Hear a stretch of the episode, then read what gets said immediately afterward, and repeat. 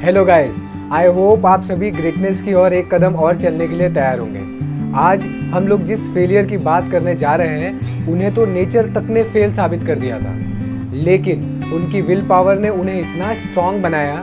इनका नाम है स्पर्श शाह और ये अभी सिर्फ़ 16 साल के हैं। उन्होंने अपने दम पर मिलियन डॉलर्स के चैरिटी इवेंट्स किए हैं, और कई फिलोन्थ्रोपिक ऑर्गेनाइजेशंस के साथ भी वो काम करते हैं।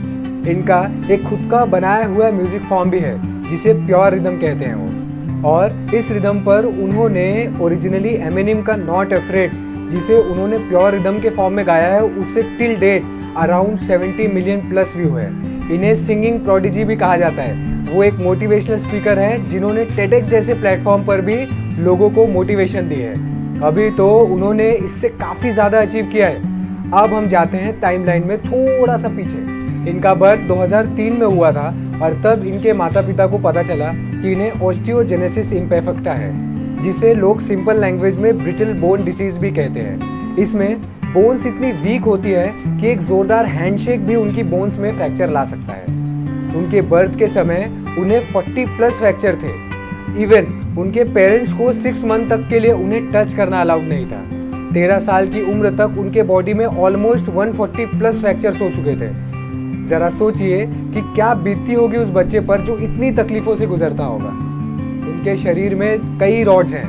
दो उनके आर्म्स में, चार उनके लेग्स में, दो रॉड्स और 19 स्क्रूज हैं उनकी बैक में। इसलिए वो खुद को आयरन मैन भी बुलाते हैं। बहुत छोटी सी ही उम्र से उन्हें गाने का शौक था। उन्होंने स्कूल में एक पाए चैंपियनशिप का खिताब भी जीता है। मतलब उन्हें पाए, यानी 3.14 की 100 तक वैल्यू ऑलमोस्ट याद है।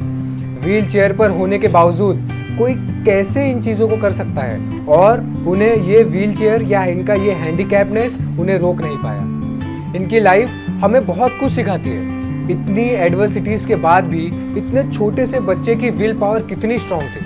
अगर आपका पर्पस आपके पेन से बड़ा है या आपका एम्बिशन आपकी एडवर्सिटी से बड़ा है तो आप कुछ भी अचीव कर सकते हैं। मैं, उन्होंने जो टेट टॉक दी थी, उसे भी शॉर्ट में समराइज करने की कोशिश करता हूँ। उसमें उन्होंने कहा है if I can do it then you can do it too मतलब अगर मैं कर सकता हूँ तो आप भी कर सकते हैं। और इस इम्पॉसिबल को आई एम पॉसिबल में कन्वर्ट करने के चार तरीके हैं। First follow your passion second never hold yourself back third help others and fourth is dream big I hope कि आज के इस फेलियर से आपने काफ़ी कुछ सीखा होगा।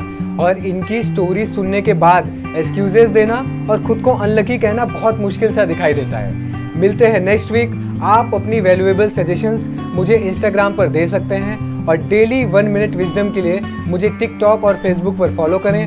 तब तक के लिए stay tuned and let's make the greatness common